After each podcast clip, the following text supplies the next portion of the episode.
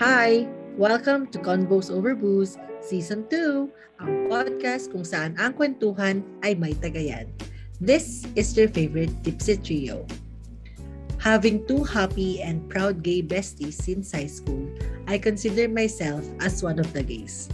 Hola! It's Apple! Naniniwala pa rin ako na ang pagpasa sa SOGI Bill ang solusyon sa majority of the problems ng LGBTQIA plus community. Hi, ako si Mix. I believe that gay rights are also human rights. Huwag natin ipagdamot. Hello, ako si Alden. For today, isang liham na naman mula sa isang boozer ang babasahin natin. Our boozer seems to have a perfect life. She has a family who accepts her fully, a partner who is very supportive, and a career that many people envy. But despite all of this, she still can't help but feel insecure. For our very special Pride episode, isang kapatid ang sumasangguni. But before we read her letter, what are you guys drinking for tonight? Ako, I'm having another rice wine. Last time, I was drinking a banana-flavored rice wine. Ngayon naman, it's peach. Mm. Ako naman having vodka with coffee. Ang taray, pag Ano? Vodka with vodka coffee? with coffee. Ano? Hindi ko ba yan? Lasa siyang vodka with coffee. Nakakatakot yan. Ah, so vodka, tapos ang chaser mo kape? Oo, ganun. Ah, okay. Ako naman, I'm having white wine. Chardonnay lang. And for that, Cheers! cheers! So ito na nga, babasahin ko ng ating letter for tonight. Dear Ante, how do I deal with discrimination? Ako po si babaeng bahaghari, a trans woman in her mid-20s. Kumpara sa mga kapatid natin sa LGBTQIA plus community, I would say that I am one of the lucky few who never had to struggle for her family's acceptance. When I came out to my parents when I was 18, maswerte ako dahil madali akong natanggap. My parents told me na hindi ko kailangan mag-sorry for having felt different. Their only piece of advice for me was to guard my heart. Dahil harsh ang mundo para sa mga miyembro ng ating community. Lalo na sa mga trans woman na kagaya ko. Buti na lang dumating sa buhay ko si Cardo, di niya totoong pangalan. My partner and the love of my life. He was God's answer to my prayers, and my parents too. He shielded me from life's harsh realities, but it wasn't easy for us when we started. In fact, hindi niya alam nung una na trans woman ako.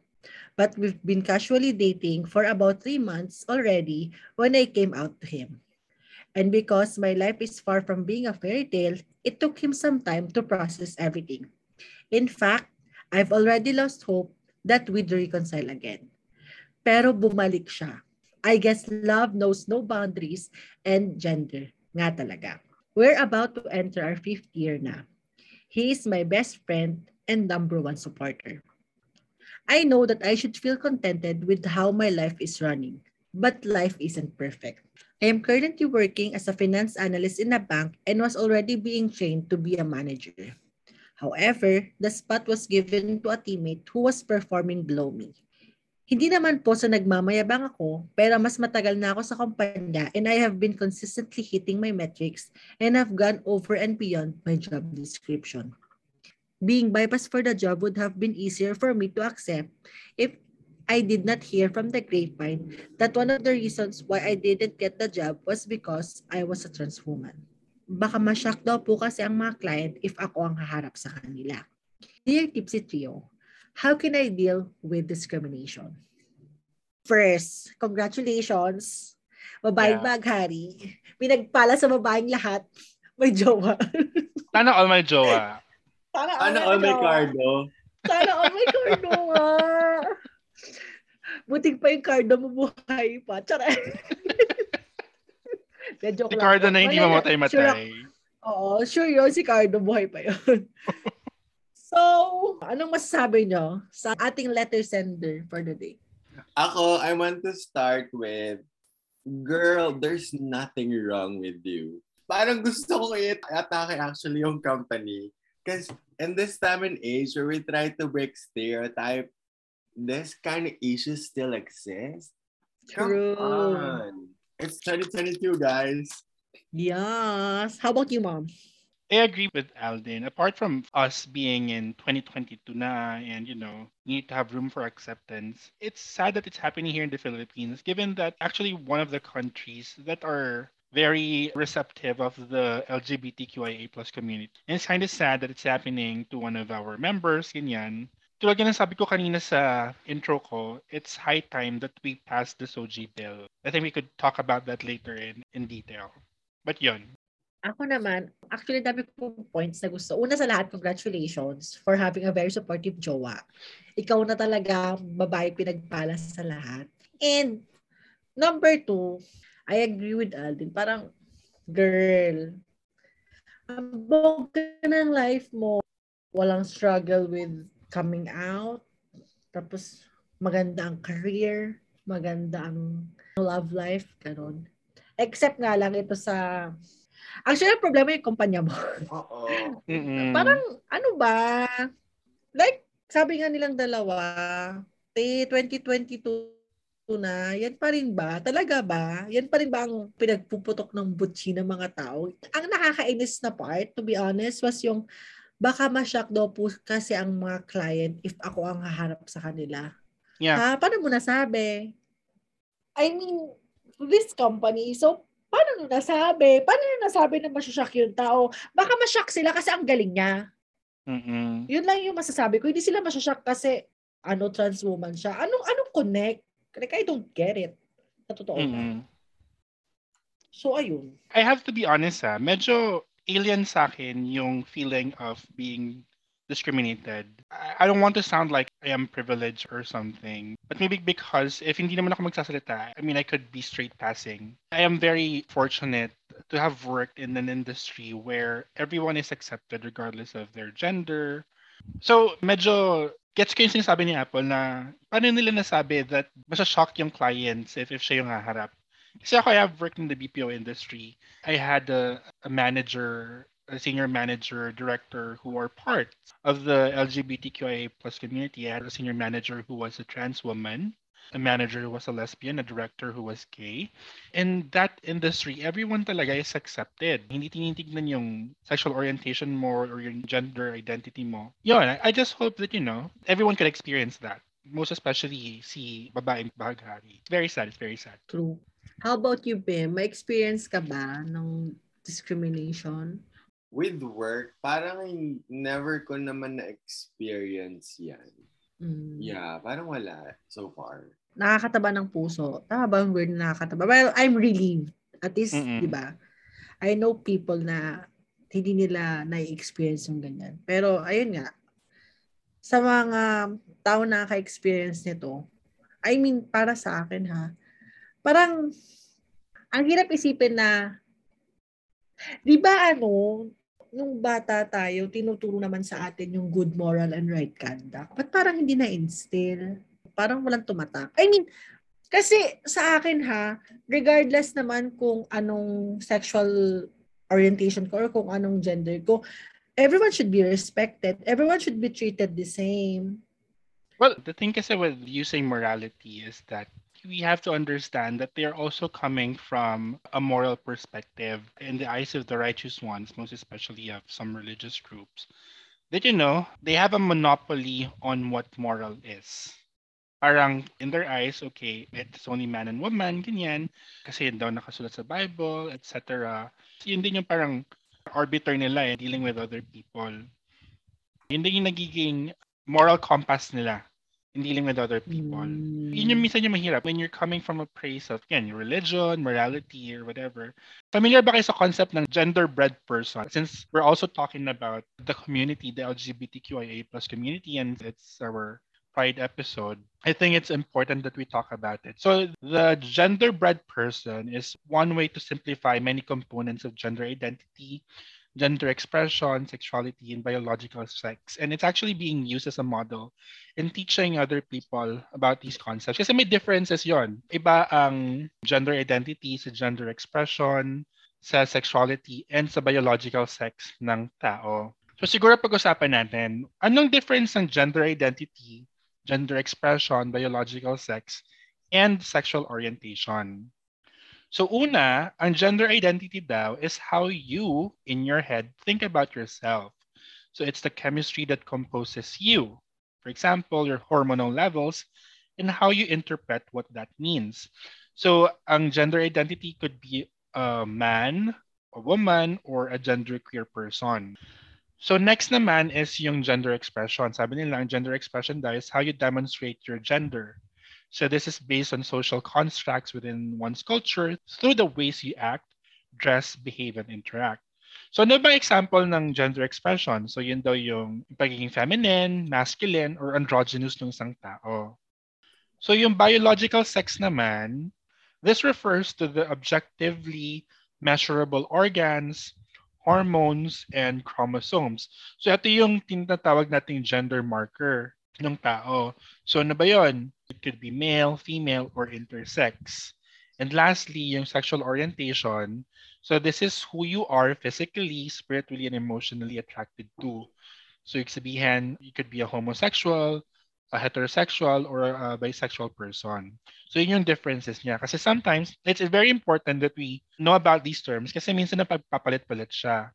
And minsan, dahil napagpapalit-palit natin siya, it becomes a hindrance for us to, you know, to fully understand these concepts and for us to to fully empathize with the members of the community.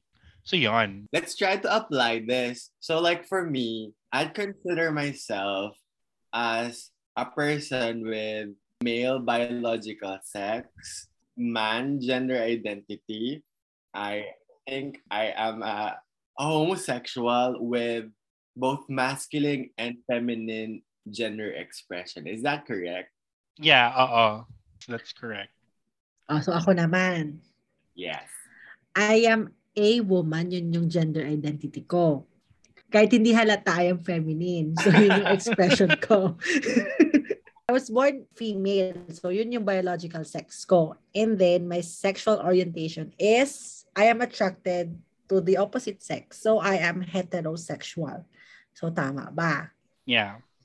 So ako naman, gender identity, I would identify myself as a queer person.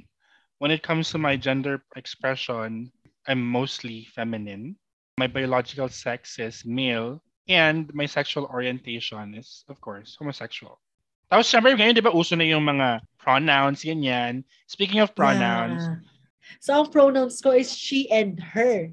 I yeah. Think. Tama she ba? and her, meron ng them they, meron ng he his. Actually, curious ako sa them and they. Anong ibig sabihin nun? Them or they is non-gender conforming pronoun. It's being used by people who do not identify to a certain gender or who don't want to identify themselves as man or woman, they use the pronouns them or they. Hindi siya used in a grammatical sense, but that's actually one of my worries kasi when you talk about English, that's gonna be confusing with singular and plural. True, yung them and their. Since we're talking about these things, it's very important that you ask the person. Uso na daw yung asking a person. What are what, your pronouns? What his ah, or her pronouns are, ganon instead of just assuming so as not to offend the person. It's better right. that you ask the person what pronouns should I use for you ganon instead of just assuming it. Like for example, si Vice Ganda, he actually doesn't mind if he's being called as he or she, ganyan. There are persons who would like to use he or she for them. Diba, meron naman them or they. Kaya important talaga na mag-ask. Ako, for example, for me, when it comes to my pronouns, I prefer to use he or his. Which is medyo mali ko din kasi before, I would just let other people use female pronouns for me. Actually, speaking of that, tinanong ako ni Ading ko one time. Sabi niya, Tay, paano ko ba tatawagin sila ano? Paano ko ba sila alam mo, tatawagin? No, alam ko din, naramdam ko na confused siya minsan. As in, hirap na siya minsan. Sabi niya, Te, ano sasabihin ko kay Kuya Mix o Ate Mix?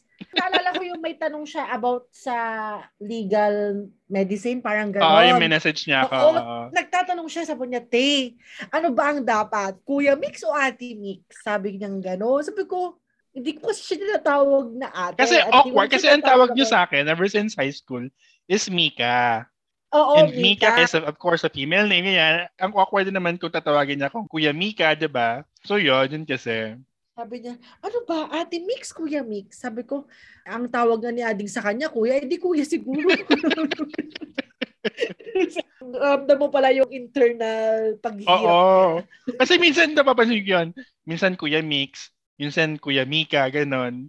Oo. Oh. Ramdam ko yung struggle niya. Oo.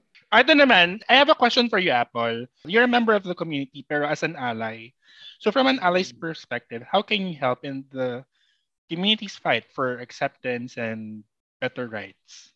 Ang hirap ng tanong, to be honest. Actually, nung binabasa ko to, niisip ko na yung sasagot ko talaga kanina pa. Well, hindi ko kasi masasabi na I can do something like katulad ng mga lawmakers na like I can write a law or anything. Pero siguro, the best thing that I can do, which is very simple lang din naman to my part, is treating you guys or the members of the LGBTQA plus community nang treat them with the same respect as kung ano ang gusto kong itrato sa akin ng ibang tao. I mean, minsan kasi hindi ko gets yung hate Yeah.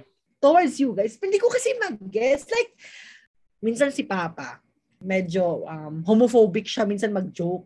Mm. Sabi ko sa kanya, Papa, wag ka mag-joke ng ganyan kasi I have friends na Bex. Yeah. Sabi ko ganyan. Wag ganon. Sabi ko ganon. Kasi, maybe to you, it's just a joke. Pero kasi, hindi mo alam yung pakiramdam nila.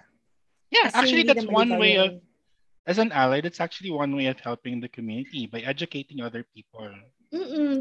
Eh, hindi masamang mang-call out ng Mm. mga taong homophobic. Mm. Actually, that's another way to help out the community. Yung tulad ng ginawa mo with your dad, of giving feedback. I, I think educating someone could also start with giving feedback. You need to tell the person why it is wrong, what makes it harmful, diba? To joke about things like that. So yun, as an ally, one, you Mm. give feedback and educate people. Yun. I also have something to add to that. I think pagdating sa usapang gender, of course, straight people are in a place of privilege. And since heterosexual people are in a place of privilege, it would also be helpful to the community as an ally if you would help in diversifying the table, let's say. As a straight person, you could help out by giving out opportunities to the community, Mm. di ba? Ikaw, Bim, anong chika mo? Thinking about it now, because I realized parang this is not really in depth with what you guys are talking, pero just thinking about it, parang na-realize ko nga, I, this is like my choice to go wherever I want to go. So like, in terms of me in thinking kung saan ko gustong spend my Friday night or Saturday night, I would choose to go to a place where I feel like I would enjoy much, and that's with gay bars. Not only because I am being sexist or that I'd feel that I belong to this specific community. It's because feeling ko mas safe ako dito, mas accepted ako dito. Not really thinking na uh, this is only for the gay people. Because gay bars welcome straight people too. You know, ang daming ng girls na pumupunta doon and they enjoy it that much. Ang point ko dito is, if gay people are giving the same rights to the straight people, then what hinders the straight people to give the same rights as they are getting? Mm-mm.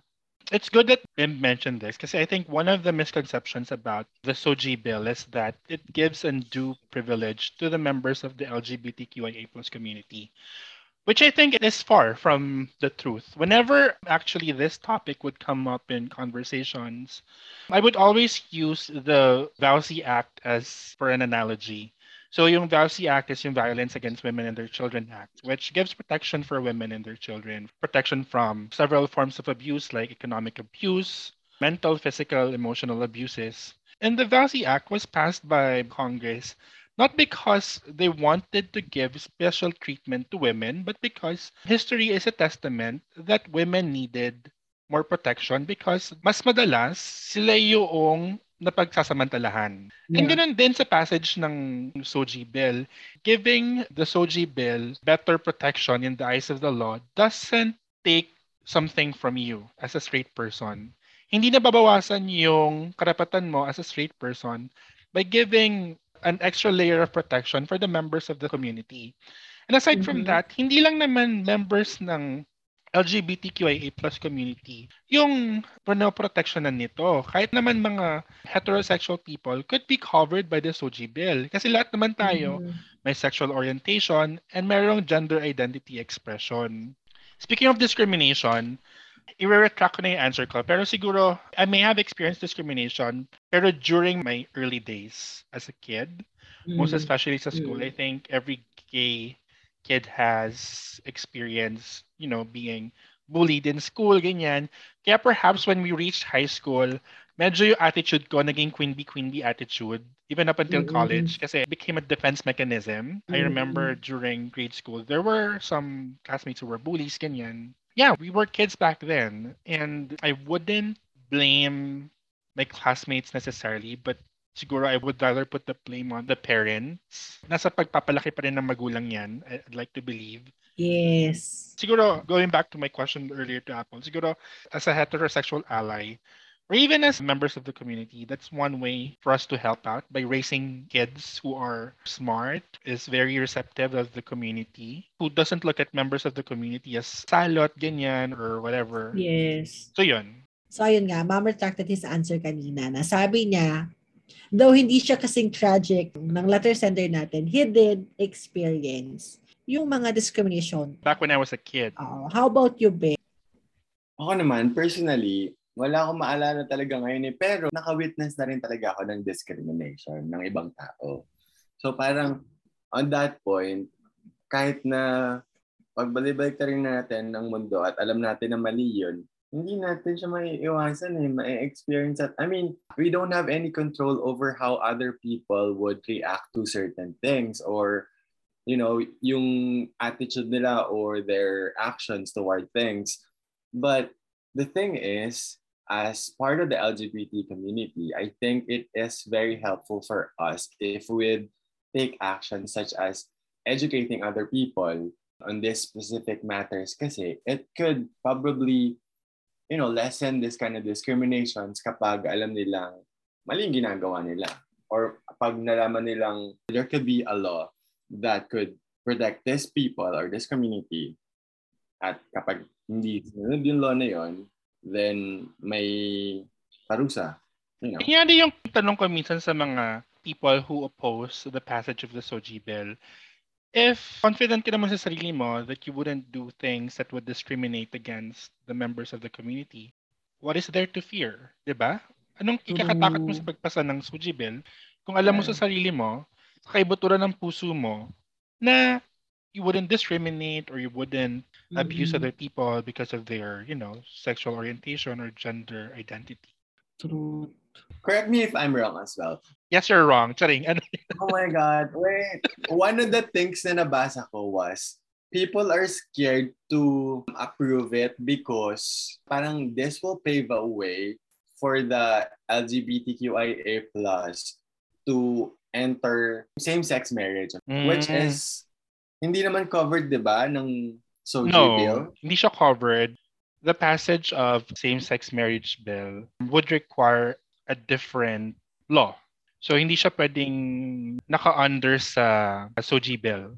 Plus, hindi na din kasi same-sex marriage yung hinihingi ng LGBTQIA plus community. Ang marriage kasi has a religious connotation. So what yeah. the members of the community are asking for is same-sex union or civil union for the LGBTQIA plus community. Kasi nga, wala namang provisions kasi yung SOGI bill on same-sex marriage. Diba? So, what's there to be scared of? True, since na-bring up na din yung topic ng same-sex marriage, ano naman sa inyo kung magpakasal sila? If it is against your religious beliefs, kung yung member ng community is masusunog sa dagat-dagat ng apoy. apoy, sino bang masusunog? Sila naman. So, what is it to you? Well, thanks for the concern, but, you know, hindi naman kay masusunog. Let's say yes. it is true. But again, let's take that problem one at a time. Hindi pa rin siya cover ng Soji. Kaya ibigay na yung Yeah. Soji. Oh my God. True. True. Since pag-usapan naman na natin yung Soji bill. For example, this happened to you. For example, ikaw si babaeng bahaghari. How will you deal with this? Ako personally, I build a support group.